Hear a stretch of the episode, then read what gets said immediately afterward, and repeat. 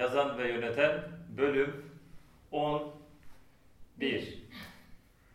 Uzun bir ara verdik gene. Ne kadar uzun oldu? Vallahi bilmiyorum. Bakmadım zamanına. Ama bir sene kesin geçtik çünkü seneyi pandemi gördük. Boyunca hiç yapmadık. Pan- pandeminin senesi doldu mu?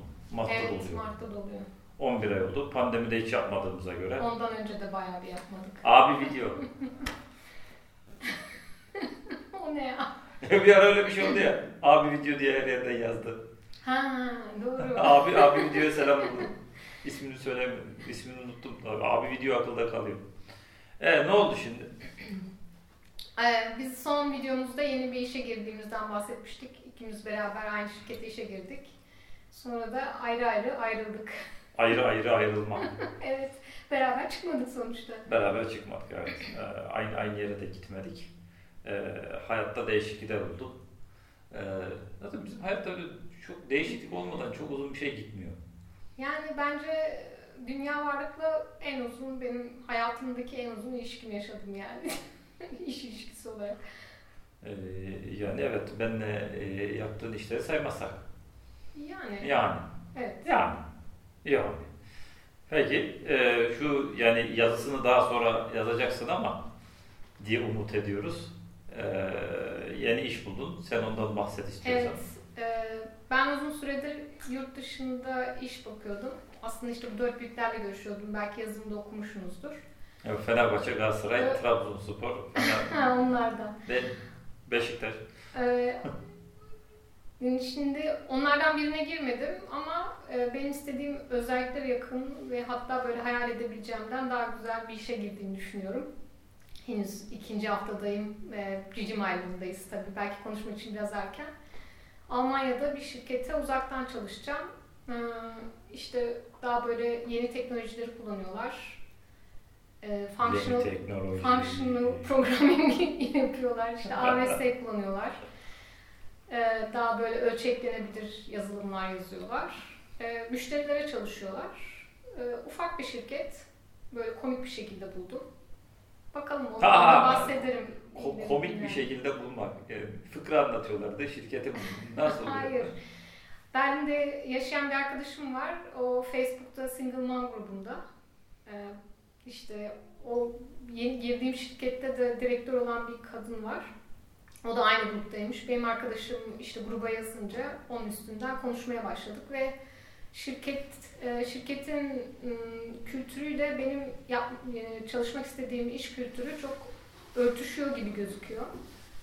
Yani hatta böyle Artık acayip fazla, örtüşüyor gibi gözüküyor, bilmiyorum. Artık fazla tecrübeli olduğumuz için öyle örtüşüyor diyemiyoruz, gibi gözüküyor diyebiliyoruz. Evet, sadece. Çünkü asıl olay aksiyonlarda belli oluyor. Konuşurken her şey çok şahane oluyor ama aksiyonlarda, gerçek hayatta değişebiliyor. Yani önümüzdeki aylarda göreceğiz, şimdilik olumlu gidiyor. Evet. Onunla ilgili de bir yazı yazarım. Bekliyoruz yazını. Evet. Ee, Şöyle de... E... Sen ne yaptın? Sen anlat. Ben, ben, ben ne yaptım biliyor muyum? e, ben karışık kuruşuk e, işler, bana öyle e, kurumsal hayatın e, yaramadığına kanaat getirdim. Yeter. E, artık şey, yeterince deneyim kazandım kurumsal hayatta. E, kendine teşekkür ediyorum. E, bu şey, nedir ona? E, öğretici e, deneyimleri bana yaşattıkları için. Onun yerine ben daha öğretici bir şeyler yapayım diye ee, şimdi e, Özyeğin Üniversitesi'nde e, kırk yedi yaşında bir yardımcı doçent yok yardımcı doçent yok neydi Do- doktor öğretim üyesi olarak e, görev yapıyorum. İşte ben de e, işte bunun yanında ufak tefek danışmanlık işleri falan filan da kovalıyorum. Yani karışık, ben hepsini anlatmayayım. Yani yine daha serbest bir hayata geçtim diyelim kısaca. Ee, bana göresi böyle daha iyi. İlk ee, defa bir ofisimiz oldu. Evet, e, ilk defa bir ofisimiz oldu. Arkadaki korkunç e, kırmızı fon, umut ediyorum herkes bu nedir diye altına yazacak videonu. E, değil mi? Yani evet. Kesin fonla ilgili bir şey gelecek. E, şey o bizim perdemiz. E, bunu aslında çekim maksatlı düşünmemiştik ama hani ilk ofiste oluşan e, uygun mekanımız burası olduğu için buradayız. E, uzun girizgah e, daha uzun delikanlıyı bozar. Tamam. konuya girelim. beş dakika iyidir. Ben öğrendim ki toplantılarda da öyle yapıyorum mesela. İlk beş dakika muhabbet. beş dakikayı geçince insanlar bir konuya girmeyince bir... He, herhalde yani buraya geyik yapmaya mı geldik diye ben hemen içimden düşünürüm mesela. beş dakika güzel ama. Yani, yani. Bir, bir dakika çok kısa. beş dakika karar. Ee, en azından bir hoş beş muhabbet edilmiş oluyor. Hele bu pandemi ortamında bak konuyu ne kadar güzel bağladık bu arada. Ee, yani bugün e, ne konuşalım? Yani bir video çekelim artık. Ee, birkaç haftadır bu bir video çekelim, evet çekelim, çekelim, çekmek lazım falan modundaydık. Abi videodan sonra kesin çekecektik ama ancak ancak yani şartların hazırlanması biraz zaman aldı diyelim. Ee, dedik ki şey konuşalım. Yani bu e, pandemide işte evden çalışmaydı, şuydu buydu, etkileri ne oldu, kim ne kadar memnun, bunların neyin sonuçları, e, nedir, ne oluyoruz, e, bir onların üstünden konuşalım dedik. E, dolayısıyla aha bu da onunla ilgili bir videodur, nokta. Evet, senden başlayalım madem, ben sorayım. Sor. E, şimdi tabii şey, şimdi pandeminin baş tarafında tam bir ekip içinde çalışıyor durumda olan sendin. Evet. Ee, Hoppa'da şimdi e, şey amanın pandemi geliyor falan filan derken hani haftanın birinde ne olacak diye konuşurken ertesi hafta dedik ki herkes evine. Evet. Ko- kovaladık hepiniz evlere. Ne oldu? Evden çalışmaya başladık. ee, evet. Yani ekip üzerindeki ilk etki ne oldu hatırlıyor musun mesela? Yani nasıl bir şey oldu? Çünkü bir, bir anda böyle hazırlıksız, e, biraz şeysiz yakalandık. Yani e, ilk başta, e, ilk pandeminin başında yöneticiler de bir afalladığı için bizim üstümüzdeki iş yükü daha hafifti. İşte daha yapmak istediğimiz, uzun süredir yapmamız gereken işleri yaptık. E, insan, yani benim ekibim böyle yüz yüze iletişimi çok seven bir ekip.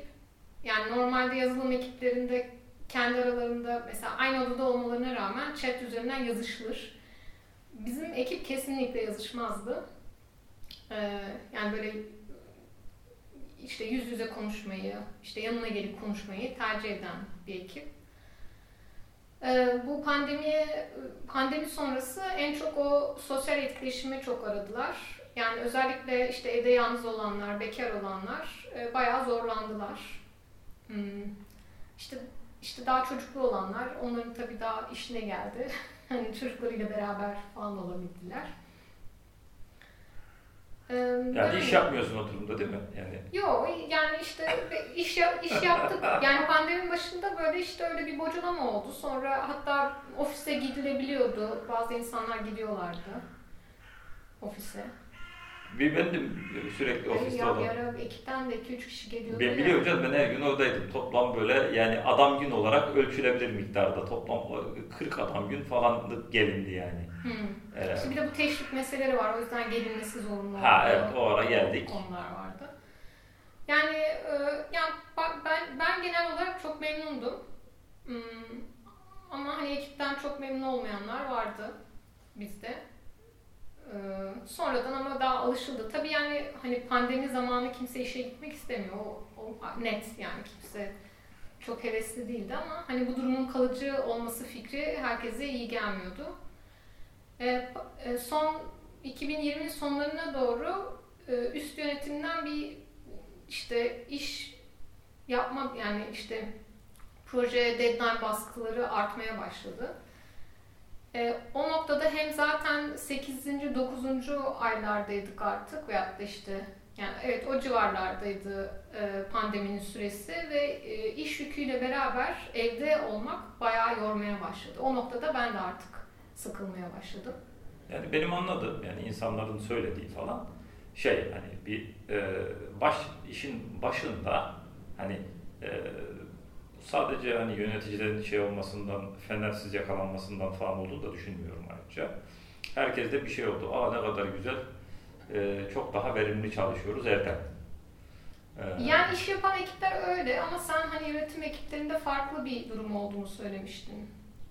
Ne demişim ben? Yani daha fazla toplantı yapmaya başladılar dedin. Ya bir, şu oluyor. İşe yaramaz hissetmeye başladılar dedin. Ya şimdi şöyle, şimdi bir şey üreten insanlar için aslında şey ee, yani mesela o zaman e, senin ekipten başka insanlardan duyduğum hani biraz şeyden biz oradayken mesela e, gün içinde birbirimizi çok fazla bölüyorduk. E, şeyde çalışma esnasında. Çünkü yani, yani X, Y ile konuşsa Z insanını da bölüyor falan gibi bir şey. Şimdi eve gidince bunlar kalktı. E, öte yandan bir de şey var. Şimdi iş yerinde olduğum zaman e, bir sürü natürel e, tetikleme mekanizması var. E, yani işte yemek saati geliyor, ara veriyorsun. İşte birilerinin şeyi var, işte e, çay saati var, ara veriyorsun. Biri geliyor seni dürtüyor ama bir mola mekanizması var. Hadi gel bir mola verelim var yani insanların arasındaki şeyden. E, şimdi evde olunca mola ne zaman verilecek, ne ne zaman yapılacak falan belli değil. Dolayısıyla ben de böyle... çok belliydi. Ben de on ikide mola başlıyordu. İşte sekizde işe başlıyordum, on ikide mola başlıyordu. beşte de genelde kapattım yani. Şimdi herkes senin gibi deli değil ya da İsviçreli değil diyelim. Ee, şimdi şey hani e, gün içinde o şeyler kalkınca yani birbirini dürtüklemeler kalkınca insanlar öyle dümdüz çalışmaya başladılar. Bir de hani her ne kadar şimdi işte yola gidiyoruz bilmem ne yapıyoruz falan e, şikayet edilse de onun bir kafada şeyi var. Limitleyici yani özelliği var, bölümleme evet. özelliği var. Yani sabah, şey. ha, sabah kalkıyorsun, yola çıkıyorsun ama vardığında iştesin. Tamam şimdi iş. Ondan sonra işten akşam oluyor, şey giydin, üstünü giydin, çıktın, eve vardığında artık orası iş değil. Evet o iyi bir şey. Şimdi evle iş bir arada olduğunda hani şey oluyor bir de hani bir dakikaya bir dakika yazıyor tam yani uzattığında. Ee, şeyden yani servise gidiyorsan servisi kaçırma durumu var, hastaneye gidiyorsan, vapura biniyorsan o işte onun ka- trafiğin kalabalık saatine kalmayayım falan filan gibi bir sürü parametre var. Evet, logaritmik var. Çünkü yani şey dertli yani orası. Dolayısıyla o da bir bir, bir dakikaya bir dakika değil gecikmeler. Belli bir çıkış saati var ve hani sonsuza kadar da kalamayacaksın. Nihayetinde bir eve gitmen gerekiyor. Şimdi evde olduğun zaman bu limitler kalkıyor.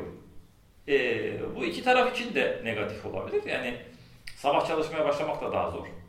Ee, yarım saat sonra bakarız falan daha şey var ama öte yandan da çalıştığın zaman da böyle molasız dümdüz gidiyorsun. Evet, çünkü ha, bir de o vardı doğru. Herkes be, daha fazla çalıştığını söyledi, daha az mola verdiklerini söyledi mesela. Beraber mola verecek kimse yok. Yani sebebin yok mola vermek için. Sebebin yok mola, mola vereceksin de ne yapacaksın? Şimdi şu, şu demin çalışıyordu, şimdi ne? Şimdi çay mı içiyorum yani? E, çay çalışırken de içebiliyorsun, böyle sandalyeye çakılıp kaldı insanlar yani şeyde. Ondan sonra tabii bir de şöyle bir efekt oldu. Yani nasıl söylenir o? Yani esas olarak işini tamamen başkalarıyla interaction üzerinden yapan, yani kendi kendine bir şey ne denir ona? Hani maker ne o? Üretici, üreten adam olmayan insanlar var. Şimdi bunlar da bunları eve gönderdim. Şimdi normalde gidip diğer insanlarla konuşarak ne yaparak iş yapan adamlar.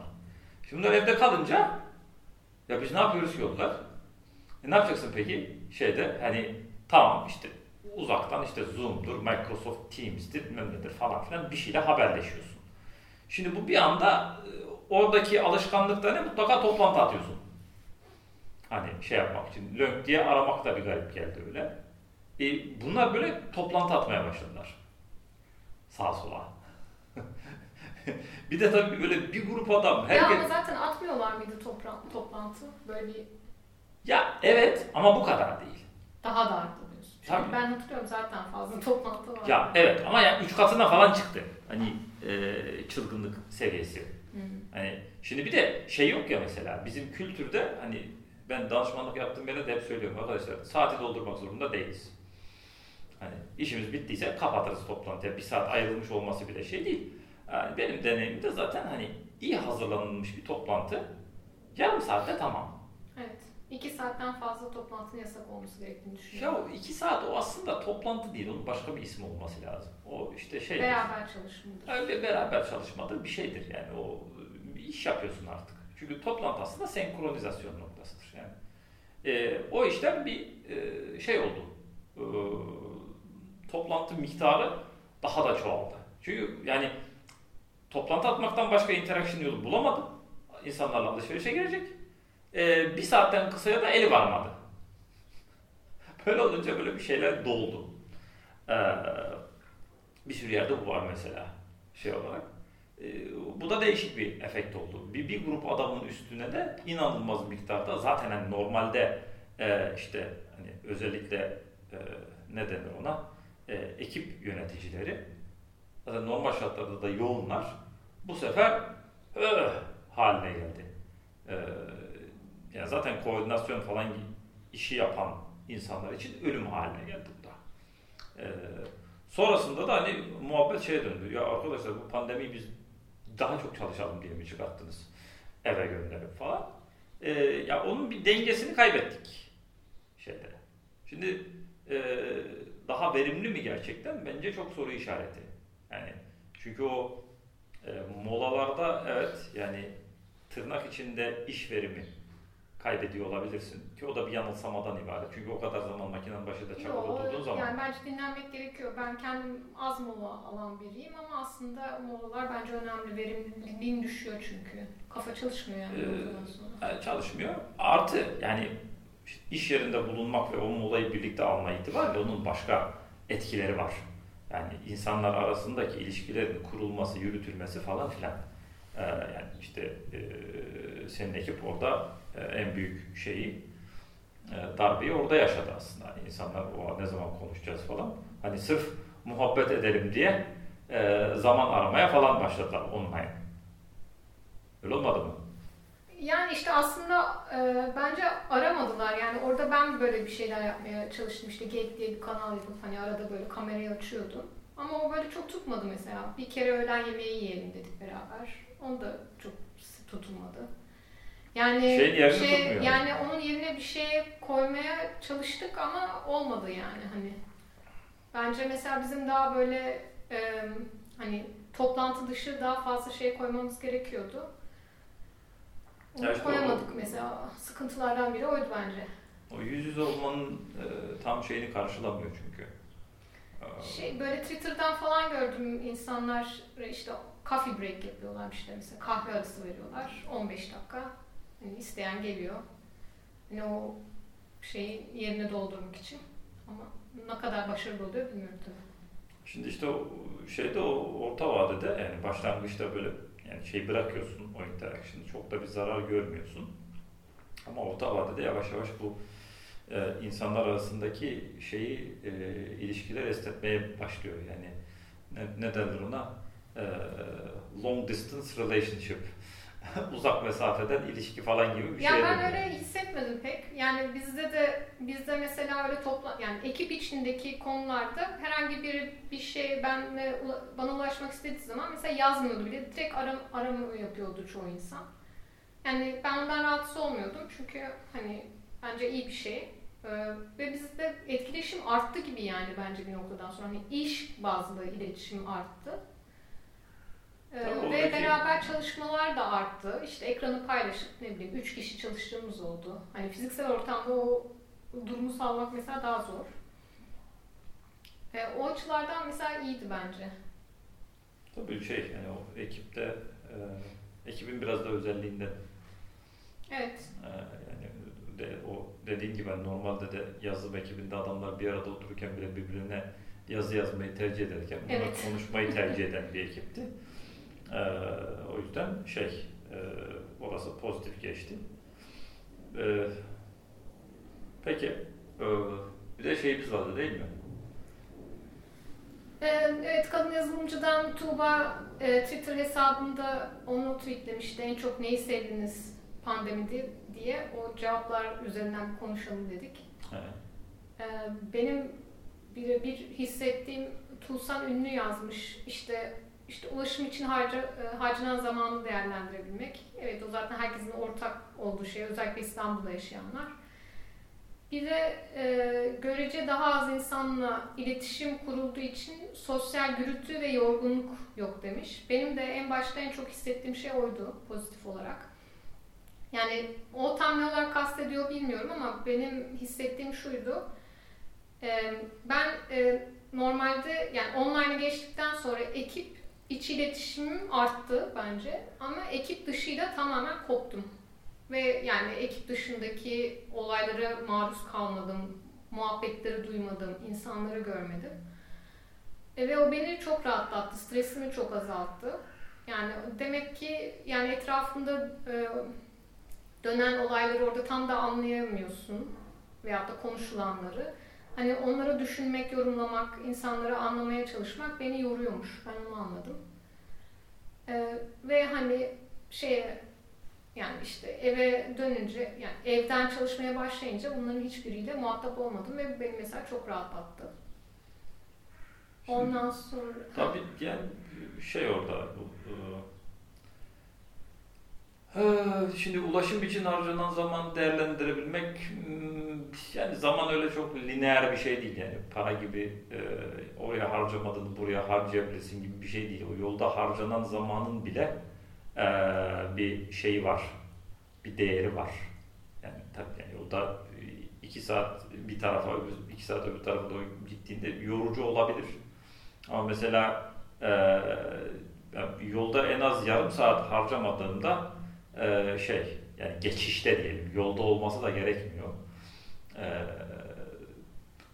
Kafa o geçişi sağlayamıyor gibi hissetmişimdir hep. Yani Google'a gittiğimde, Google'la aynı sokakta şey buldum, eve gittiğimi anlamıyordum mesela. Arası dört dakika çünkü. Hani şeyden, hani masadan masaya dört dakika öyle. Sokaktaki yürüyüşü bir buçuk dakika, asansör, şey, e, giriş, kapıyı açış falan hepsi dahil.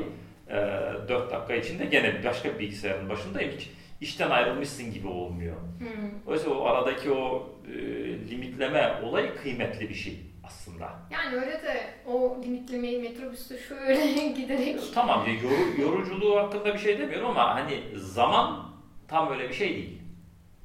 Ee, hani oradan şunu daha az harcayayım falan, hepsinin bir dengesi var. Yani e, çoğu şey doğrusal işlemiyor yani. Hani günde sekiz saat mesai, onun dört ya da beş saatinde verimli çalışıyorsun. Hani en şey olmayan... doğrusal olmayan mesela işte çalışma verimi dört saat neredeyse lineer gidiyor, tamam böl- yani bölümlerce tak tak tak bire bir, ikiye iki, üçe üç, dörde dört noktalarından geçiyor. Ondan sonra çok hızlı bir şekilde yataya düşüyor üretilen iş miktarı, ondan sonra aşağı düşmeye başlıyor, negatif iş üretiyorsun çünkü. Non-linear, daha uzun ofiste vakit geçirmede çalışmanın da bir anlamı yok.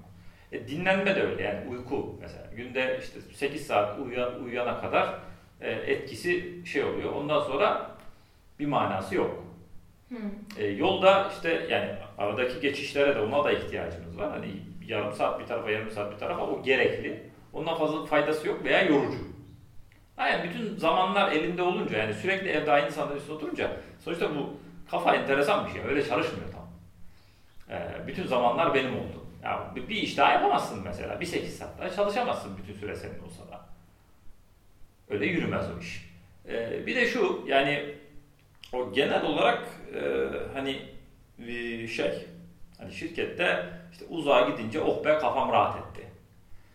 Şimdi bu aslında e, şirketteki ortamda e, problemler olduğunu gösteriyor. Evet, vardı.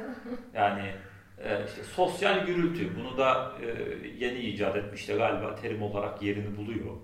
Yani e, böyle normalde Ee, sana işe pozitif etkisi olmayan, yani seni e, işte muhtelif şekillerde yoran insanlarla muhatap olmaktan kaçıyorsun. Şimdi bu bir yanlışın başka bir yanlışla düzeltilmesi durumu. Evet de benim o yanlışı düzeltmek için bir kudretim yok maalesef.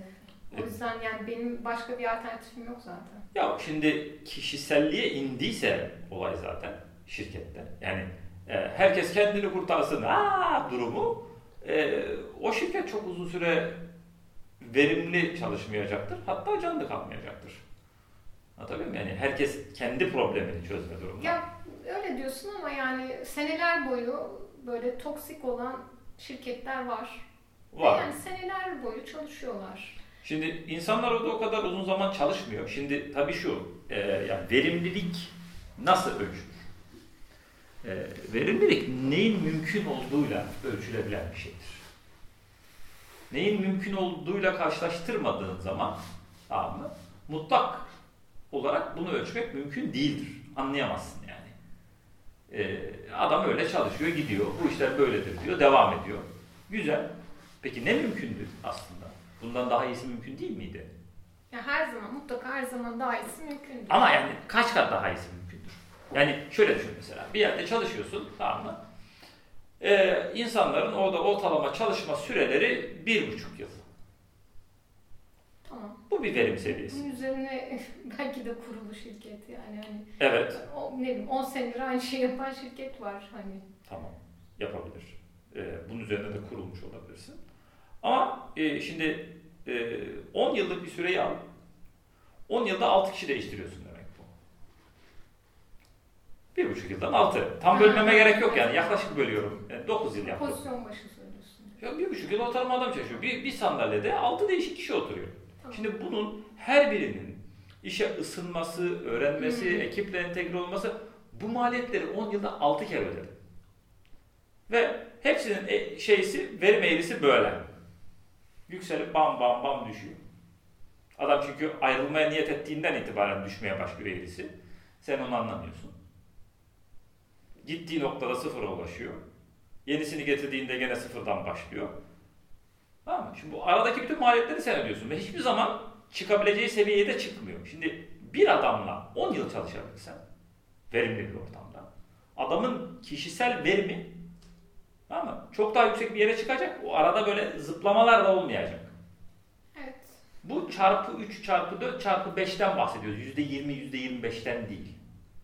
Şimdi bununla karşılaştırdığında e, toksik ortamı fix etmeyen şirket yapabileceğini yapamıyor demektir. Çok büyük zarar yani. Hani, evet, potansiyelini gerçekleştirmiyor. E, işte zaten neyin mümkün olduğu zaten o demek. Evet. Neyin mümkün olduğuyla karşılaştırdığında çok büyük yanlış içindeler demek bu aslında. Ee, ve sen kendi işini halletmeye başladığında zaten hani şey e, orada iş yerinde zaten problem var. Yani sosyal gürültü. Adam orada dedikodu yapıyor, bilmem ne yapıyor, şunu yapıyor, bunu itiyor, bunu kakıyor. Adam e, tu, Tuğsan bu eril kişi midir, dişil kişi midir? Erkek. Erkek insandır. Yani iğrenmiş adam bu terimi kullanıyorsa, anlatabiliyor muyum? Bunu anlatıyor. Adam oradan uzaklaşınca oh be kafam rahat etti, işime bakıyorum. İş yerinde bu niye oluyor? Bu bir yanlışın başka bir yanlışlar. Yani şimdi evet. Birinci yanlışı yapan biri, ikinci yanlışı yapan başka biri. Ama sistem beraber yaşar ve beraber ölür. Evet. Tamam. Şirket de sakatlanıyor, adam da sakatlanıyor. Şöyle var bir şey var yani sen de o on yılda altı tane iş değiştiriyorsun. Her sefer kendi işini hallediyorsun. Ama sen de verimli çalışamıyorsun. Şirket diyor ki bizim işler niye olmuyor? Sen diyorsun ki ben niye daha çok para kazanamıyorum? İkisi de cevap aynı yerde. Hmm. Üretmediğin kıymet paraya dönmez. Üretmediğin kıymetin paraya dönmesine hırsızlık, şerefsizlik, itlik falan diyoruz. Tamam mı? Dönmez. Şirket de zararda, sen de işte ondan işler yürümüyor. Dolayısıyla bu böyle e, bana şey gibi geliyor işte. Bir yanlışı, yani şirketin yaptığı bir yanlışı ya da yönetimin yaptığı bir yanlışı ben bireysel olarak imkanını buldum. Pandemi de bu imkanı sağladı. Başka bir yanlışı çözdüm. Oh be o adamlardan uzak durdum. Şirketteki silolaşmaya çok güzel katkıda bulundum. Oh be. E tabii. Ama e, yani bu şey olarak e, hani pandemide bunu busunu sevdimlik e, ekşi yani. Ya silolaşma diyorsun da benim o insanla etkileşimde olmam bana yani iş açısından bir fayda getiriyor mu gerçekten? Tabii getiriyor. Şimdi normal şartlarda... Ne o, getiriyor olabilir ki? Şimdi bu organizasyon ağacı var ya. Evet. Şimdi onun üzerinden emir komuta gider. Tamam. Ve yani bu da öyle ordu şeklinde bir emir komuta olmamalıdır aslında. Aşağıdan yukarıya da gider çünkü savaşta değiliz. Acil durum yönetmiyoruz. Ee, orada... Beyaz olan yerlerde, çizgi içermeyen yerlerde bilgi akışının olması lazım. Bilgi serbestçe akamadığı sürece şirkette şirkete başı belaya girecektir şirketin. Ha, bu bunun engeli. Yani adamla bir bilgi alışverişini sağlayamıyorsun. Yan ekiple konuşamıyorsan, çapraz çizgilerde konuşamıyorsan. Yani sen diyorsun ki tam toksik insanlarla muhatap olmuyorsun ama aynı zamanda e, toksik olmayan ve bilgi akışı sağladığın ilişkilerin de kayboluyor. Onlar da kayboluyor. Yani normalde ya, beraber yaş da yanıyor diyorsun. O da yanıyor. Şimdi normal, yani doğru, bir yanlışın bir doğruyla düzeltilmesi aksiyonu. Orada şey yapan bu toksik insanların ya toksisitesinin halledilmesi. Ne yapıyorsun sen? Ya da yani toksik olan maddeyi oradan alırsın ya da toksik olmayan bir madde koyarsın. Böyle çözülürse o zaman herkes açısından, yani o zaman yanlışı düzeltmiş oluyoruz.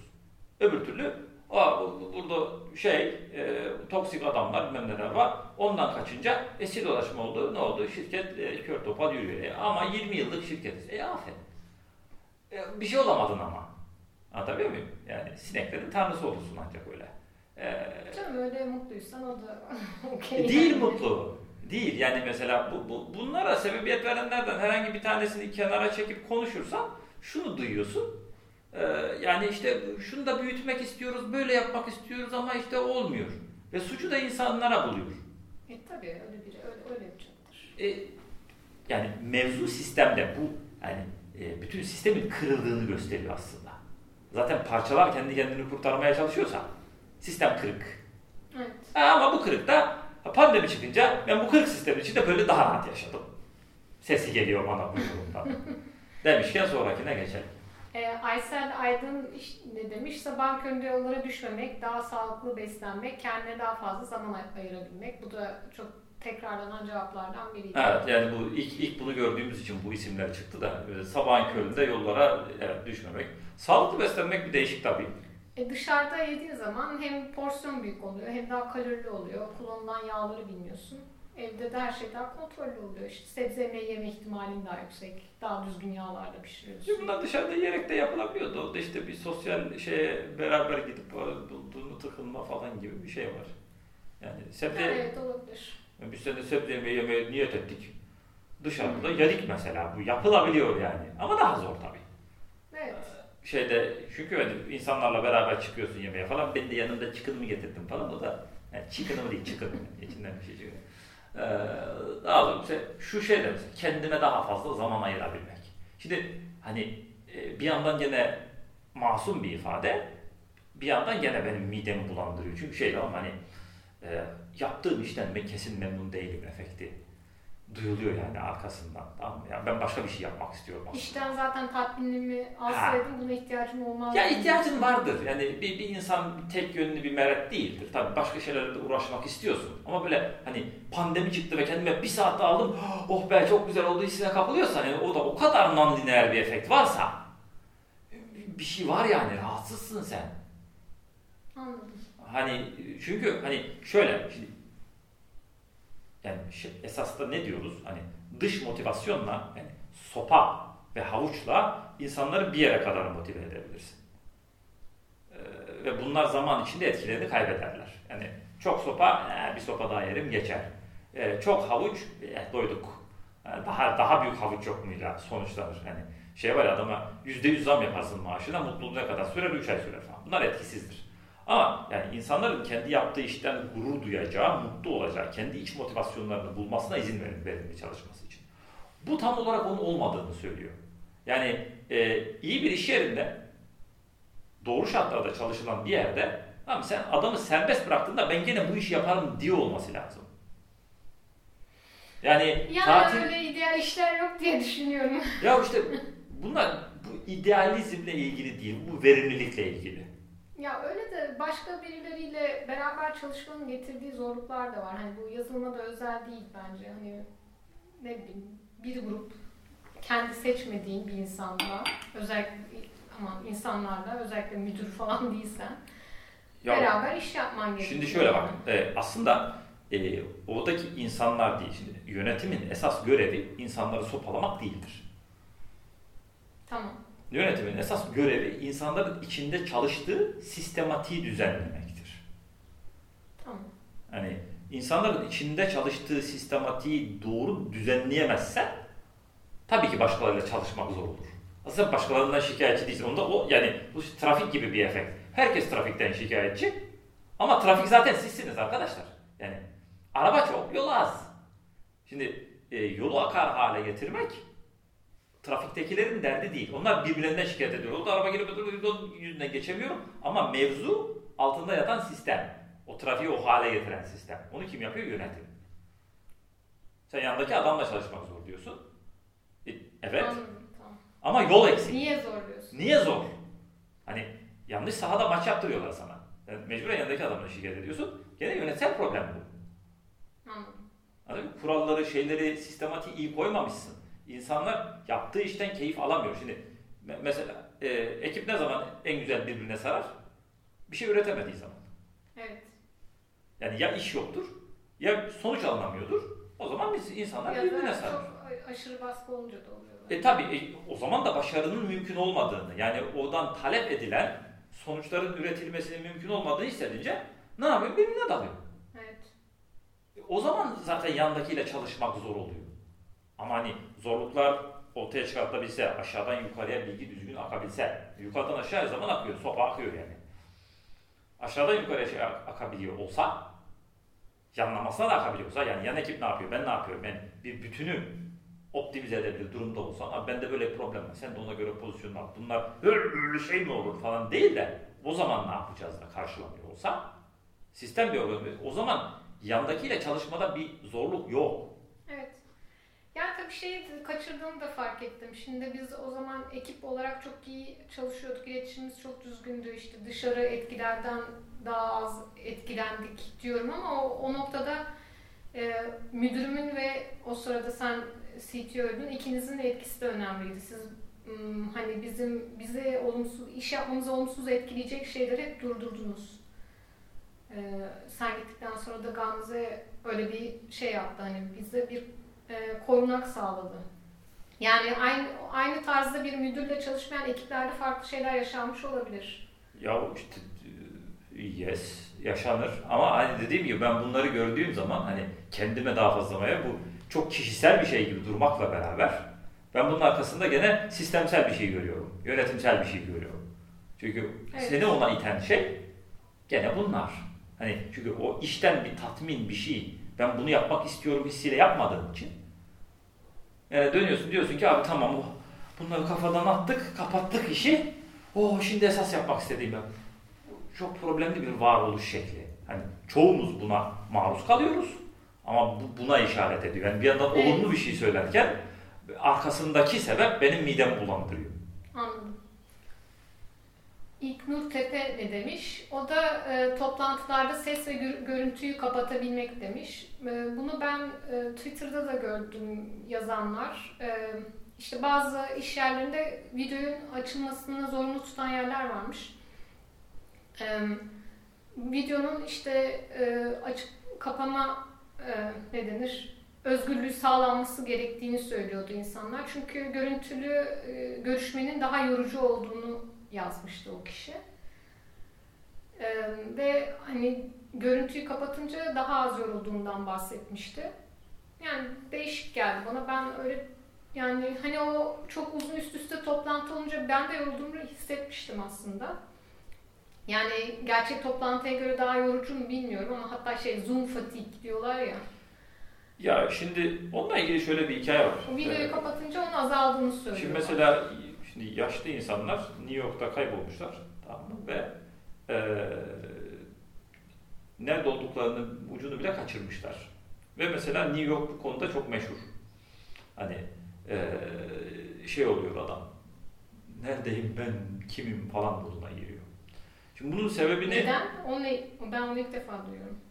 Her yer birbirine mi benziyor yoksa hayır, saladan dolayı mı? Bir, çok uyaran var. Ha, tamam. İki, bir de yaşlı insanların şeysi, e, gözlerin bilmem neyin çözünürlüğü düşüyor. Tamam. Daha zor görüyorsun, daha zor duyuyorsun.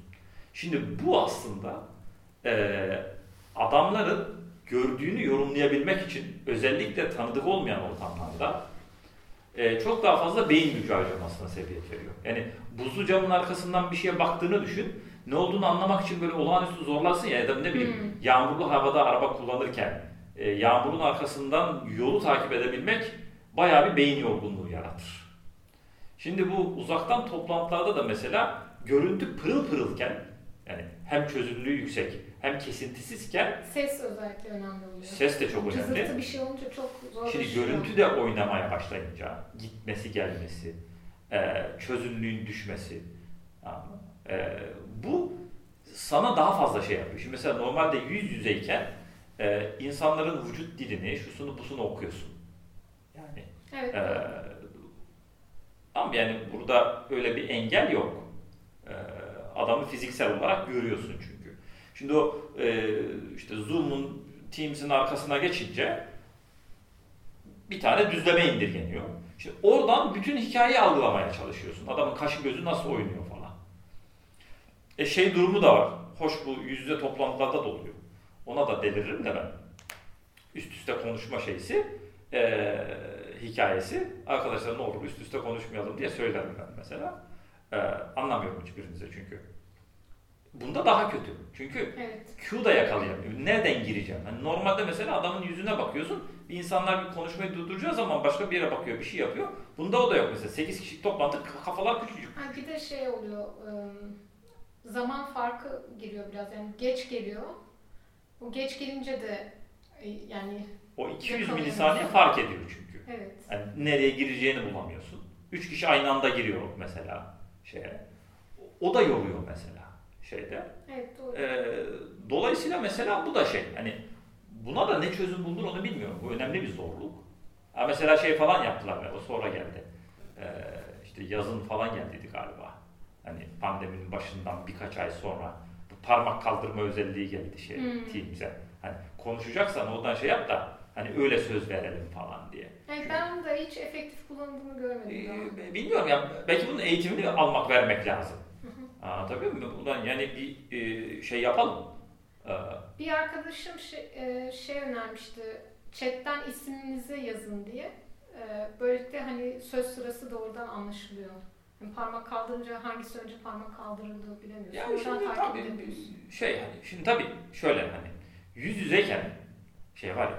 Şey konusu var abi. İşte pandemide ekip nasıl yönetir?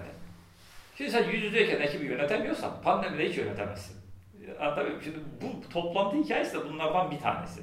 Sen şimdi yüz yüze toplantıda e, söz adaletini sağladın da mı?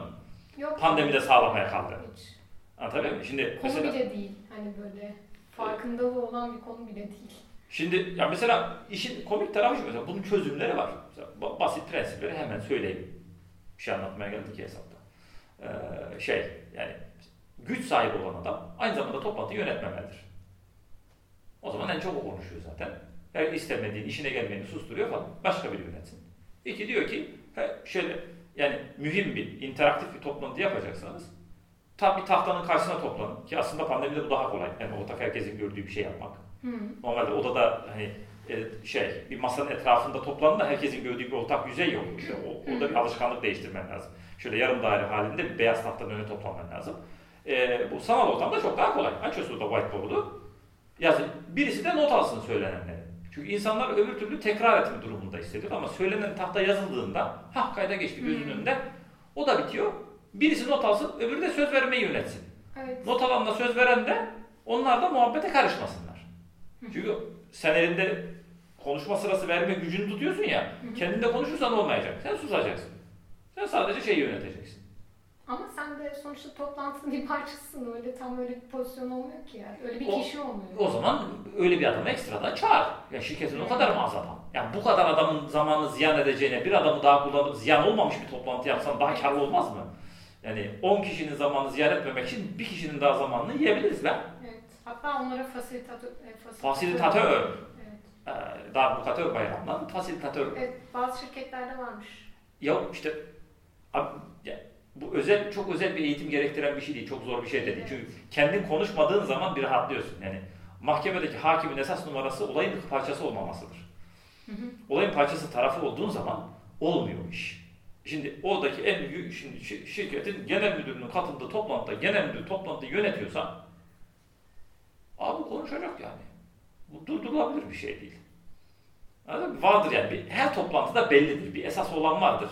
onun kim olduğunu tespit etmek çok kolay. Kim gelmeyince toplantı başlayamıyorsa esas olan odur. Tamam mı?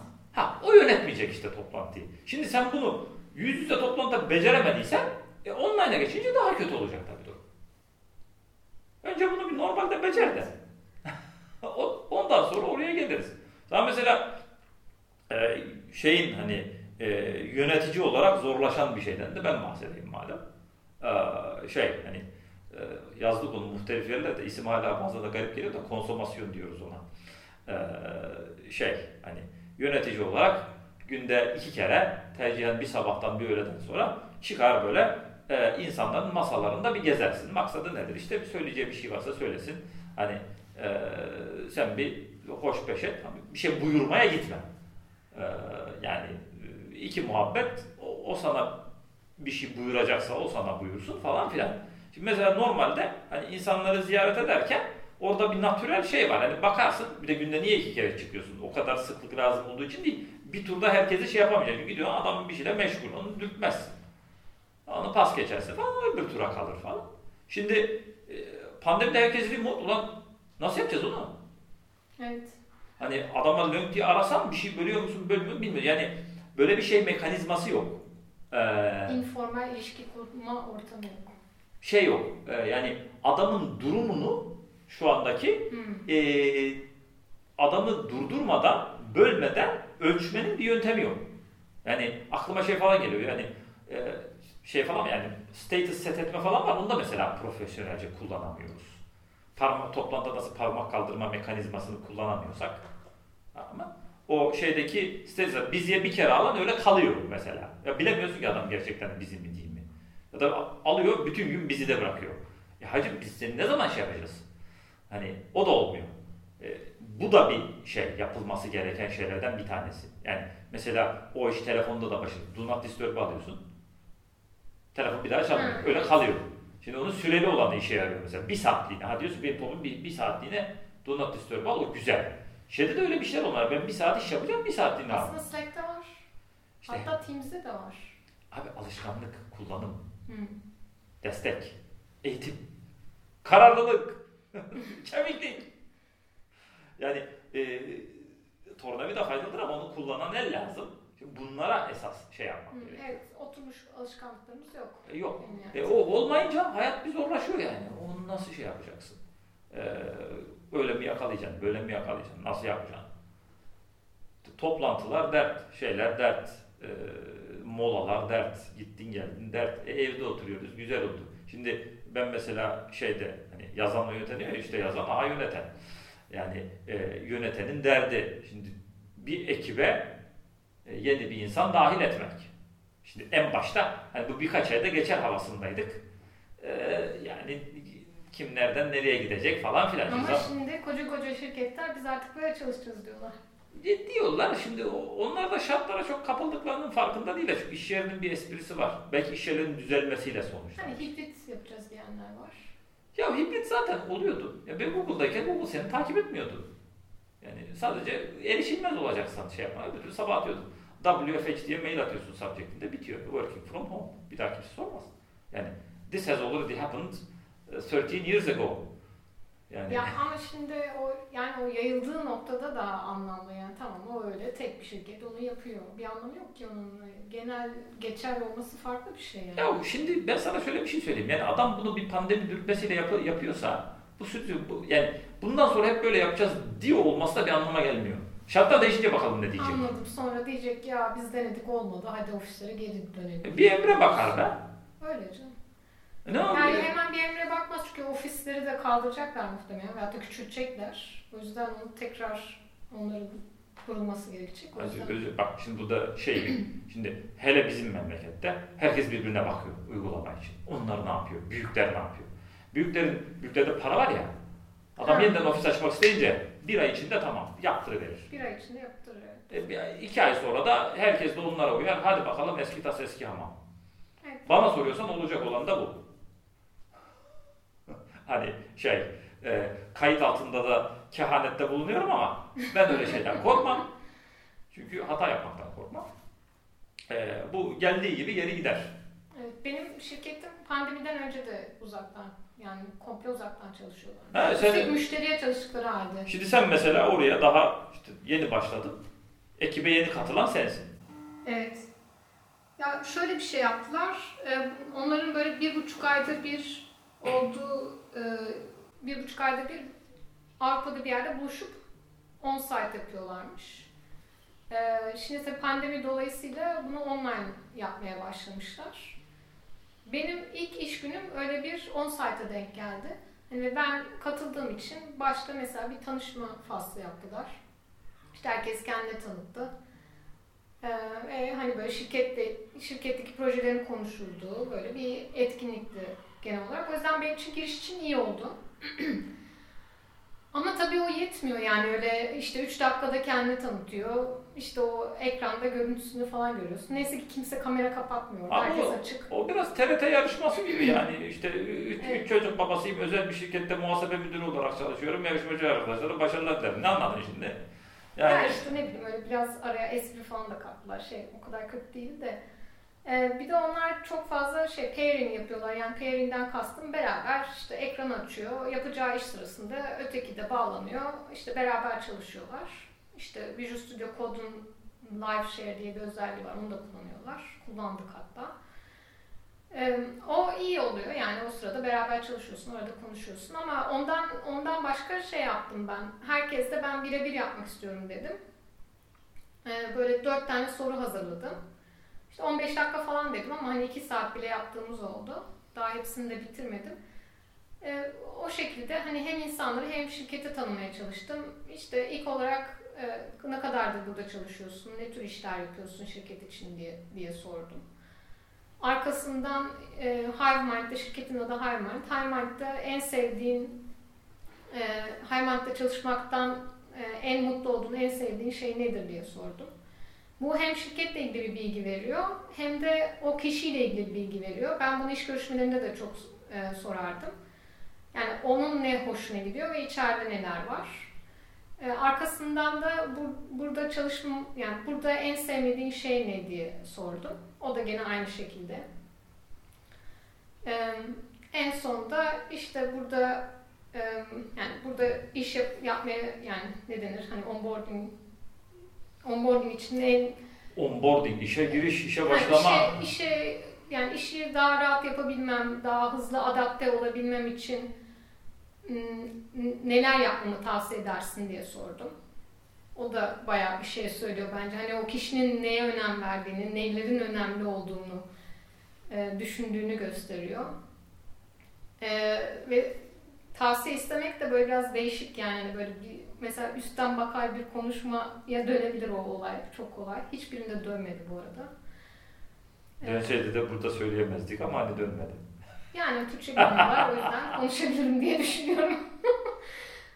Ondan sonra... Google, Google Translate ses translate etmiyor mu? Yok etmiyor. Evet, iyi o zaman rahat ol. Ee, en son onu sordum. Bir de işte bana, bazılarına da işte bana sormak istediğim bir şey var mı diye sordum ama hani soracak olan zaten arada sordu. Ee, ne bileyim o işte biraz da böyle muhabbet açık sorular. Hani bir söylediğinin üstüne başka bir şey sorduğum da oldu. Ee, bence bayağı iyi oldu onu yapmış olmam. Yani orada anladım yani hani daha iki üç kişi kaldı ama. Şimdi bu tabii şeyin şirketin getirdiği bir sistematik değil. Evet. Bu senin kendi göbeğini kendi kesme hali. Evet yani senelerdir onu yapıyoruz. Tabii. Kimse bize böyle hazırda kurulu bir düzen getirmiyor yani hiç girdiğimiz hiçbir yerde yani, bir şey çok, olmadı. Çok yere yani. girip çıkıp şimdi insanlardan ne nasıl şey yapacağını falan öğrenmiş olma itibariyle yani şunu söylüyorum yani şimdi oraya sen değil başka biri başlıyor olsa mesela onların şirkete girişi e, fiziksel olarak hani bir arada çalışıldığı bir duruma göre falan çok daha zor olacaktı şimdi. E, hepsi öyle girmiş ama. Evet de öyle şimdi şey şöyle pandemi öncesi bunlar bir buçuk ayda bir bir araya geliyorlarmış mesela öyle bir şey tedbir evet, almayı bir de düşünmüşler. Şöyle e, ilk başta aslında Köln'de ofis de varmış mesela iki üç tanesi ofise gidiyormuş. Sonra bir tane çocuk işe girmeden evvel bu arkadaşı yani arkadaşının vasıtasıyla girmiş. İşe girmeden evvel şirkette çalışan birinin yanına gidip bir ay falan vakit geçirmiş. Hani onunla tanışabilmiş. Yani mesela şey, hani bana tavsiye verirken hani ben en çok bundan yararlandım dedim ama tabii onu senin yapman zor falan dedi. Ya yani özellikle bu zamanlarda. Işte o, şimdi şey en dandirik durumlardan bir tanesi asimetri yaratmak. Yani üç kişi ofiste, geri kalan yedi kişi remote mesela. Evet. Burası başka bir inner circle yaratıyor çünkü. Bir baş, evet. Başka bir gruplaşma oluyor.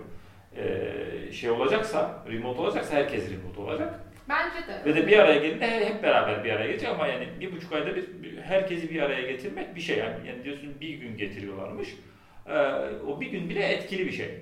Yani evet, birbirine tanışıyorsun ha. işte. Hatta bir, bir seferinde ertesi güne etkinlik yapmışlar işte. Beraber ha. yürüyüşe gitmişler. İşte onu diyorum işte. Yani bir günde bitmiyor. Bir gün iş, bir gün şey, e, ne bileyim sosyal aktivite bir şey bir şey.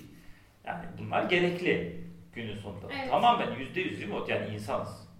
Ben yani herhangi bir tarihte e, böyle bir şey yani serbestlik evet ama yani e, işi tamamen mekaniğe indirme şeyinin de e, doğru yürümeyeceğini düşünüyorum. Çünkü yani iyi ilişkiler kurmadan beraber iş yapman zor. Yani beraber çalıştığın insana güvenebiliyor olman lazım. Onun için de tanıman gerekiyor.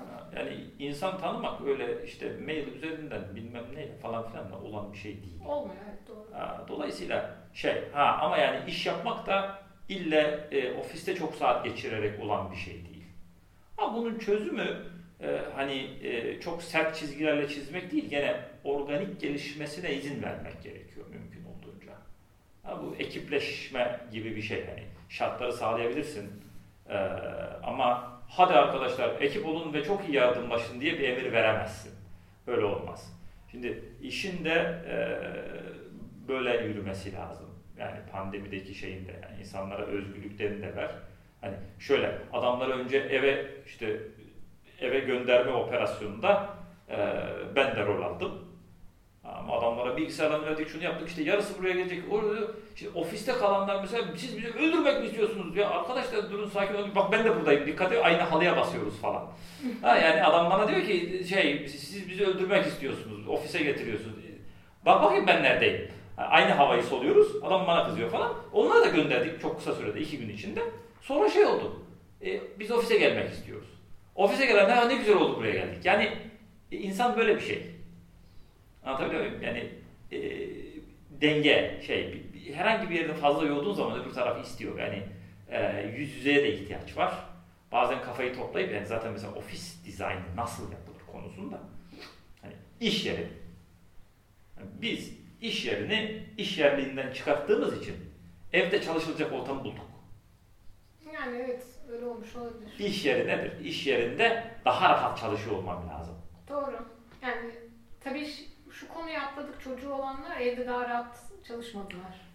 E tabii yani evde de falan diye evet, bu. Onlar bayağı zorlandı. Onlardan özellikle yani iş yerine dönmek isteyen çok var. Tabii. Ama tabii bu sadece uzaktan çalışma değil, aynı zamanda pandemi koşulları çünkü normalde tabii, çocuklar tabii. okula gidecekti. Evet tabii yani ama yani işin özünde şöyle bir hikaye var yani bu iş yerini niye icat ettik? Bir ihtiyaçtan. Yani ofis denen merak mesela üç yüz yıl önce falan pek olan bir şey değil. Hı hı. Yani yaptık biz bunu. Bir arada gelip çalışıyoruz orada çünkü bilgi çalışanı bir şey bir şey. Ondan sonra bu işi optimize etmeye kalkıştık. Ama optimize ederken e, sistemi anlamadan yani bütünü anlamadan sadece dış parametrelerle yani maliyet en şey olan da.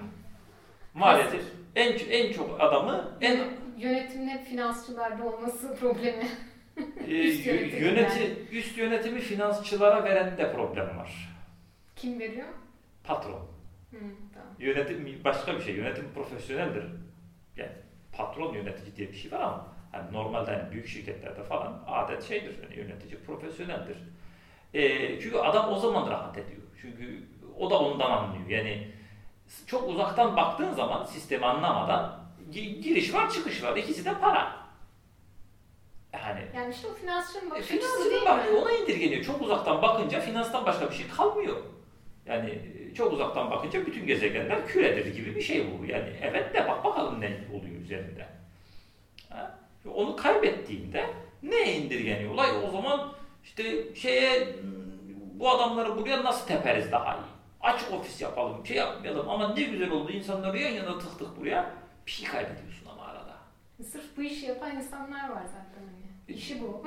Ya işte işi o olan adamın aslında sistemi anlaması lazım. Yani daha çok adamı nereye tıkıştırırım şeyinde olmaması lazım. Yani mesela bir bilgi çalışanı ofisinde gürültü zaten problem. Az alana sıkıntı sıkıştırdığında. Bir de akustiğe dikkat etmezsen, her söylediğin şey yedi kere yankılanıyorsa olmuyor iş. Yani insanların hem bir özel alanları hem bir araya gelecekleri alanlar falan olması lazım. İş yeri o zaman yerini buluyor. Şimdi o özel alan eksikliğinden, yani kendi kafanı toplayıp çalışan alan yok ki, eve gidince bunu buldun. Hmm. O yüzden çok mutlu olduk. Evde ne kadar güzel çalışıyorum. Pijamamla oturuyorum, çalışıyorum. Ben saçma sapan dress code'lar yüzünden böyle giyindim burada diye adam oh ben modunda. Evet. Yani esas maksadının maksadını ve o maksada hizmet edecek özelliklerini yitirince iş yeri, evde onları bulduk. Bir yanlışın başka bir yanlışa düzeltilmesi. Yani pandemide eve gitmek yanlış değildi nihayetinde, başka bir maksatla gittik ama içinde onun yani işin e, virüsünden bilmem nesinden değil, şeyden bahsediyoruz nihayetinde. E, uzaktan çalışmanın e, herkesin mecburen bunu yaptığı ortamda etkilerinden bahsediyoruz. Öyle bakarsan hani e, iş yerinin ne şekillerde kırık ve bozuk olduğunu öğrendik bana soruyorsan. Hmm, evet, doğrudur. Bunları tamir etmemiz lazım. İşe döneceksek de, iş yerlerine dönecek. İş yerlerinin gerçekten iş yeri olması lazım. Hani o kelimeyi tekrar birleştik ya, iş yeri. Onu bir daha bölelim lütfen. O ayrı zaten ya. Birleştirdik abi, iş yeri başka bir şeydir diye. Hı. Onu başka bir şey yaptık. Başka bir kavram haline getirdik. Yani iş yapılamayan, ızdırap çekilen yere çevirdik biz onu. Tekrar ayır onu. İşin yapıldığı yer haline getirmemiz lazım o gayreti. Evde daha rahat iş yapıyorsam o iş yerinde bir problem vardır. Anlatabiliyor muyum? Lan iş yeri, iş yeri diye yaptığın yerde iş yapamıyorsun. Evde yapabiliyorsun. Bundan daha sakat bir şey olamaz. Ben buna deliriyorum. Evde çok rahat çalışıyorum. O zaman orayı niye yaptık? Evet. Şimdi bak, buraya biz kendimize ofis yaptık. Burada daha rahatsız çalışıyorsam çok manyaklı değil mi? Evet. E, yani o zaman yapmak, eve gideriz. Şimdi eve gitme özgürlüğü, burada çalışacaksın. Sen orada çalışmaya zorlayan adam da şartlarını sağlamıyor demek bu. Hâlâ yönetim problemi. Adam eve gidince daha rahat çalışıyor. Ha. Ya adamı serbest bırak. İstediği zaman gitsin, kafayı evde toplasın, çalışsın. Ya adam adam gibi iş yeri ya. Burada insan gibi çalışsın. Yani burada diyorlar işte hibrit, hibrit model yapacağız diyor. Ya hibrit hibrit. Yani adamı zorlamaya başlayınca adam işin gereğini yapsın. Burada şeyden kurtulunca, yani şeyin pençesinden kurtulup eve giden bir oh dedi. Ben bunu anladım. Ama bu sistemdeki yamukluğu gösteriyor. Evet, doğru. Bana soruyorsan yani. Videoyu izliyorlarsa herhalde bana soruyorlar. Tıpta izliyorlar. Oh, yorulduk mu? Evet. Bunu kimse sonuna kadar seyreder mi? Eee izlemez herhalde. Artık kısmet. Buraya kadar izleyenlere öpücükler. El salladık ya. Ne var? Evet, bu da şey, remote çalışmanın getirdiği, remote çalışmanın şey getirdiği bir şeyler. E, ekranı kapatırken öyle artık ne yapayım? Lönk diye basıp kapatınca da olmuyor. O yüzden evet. Böyle bir eser. Görüşürüz.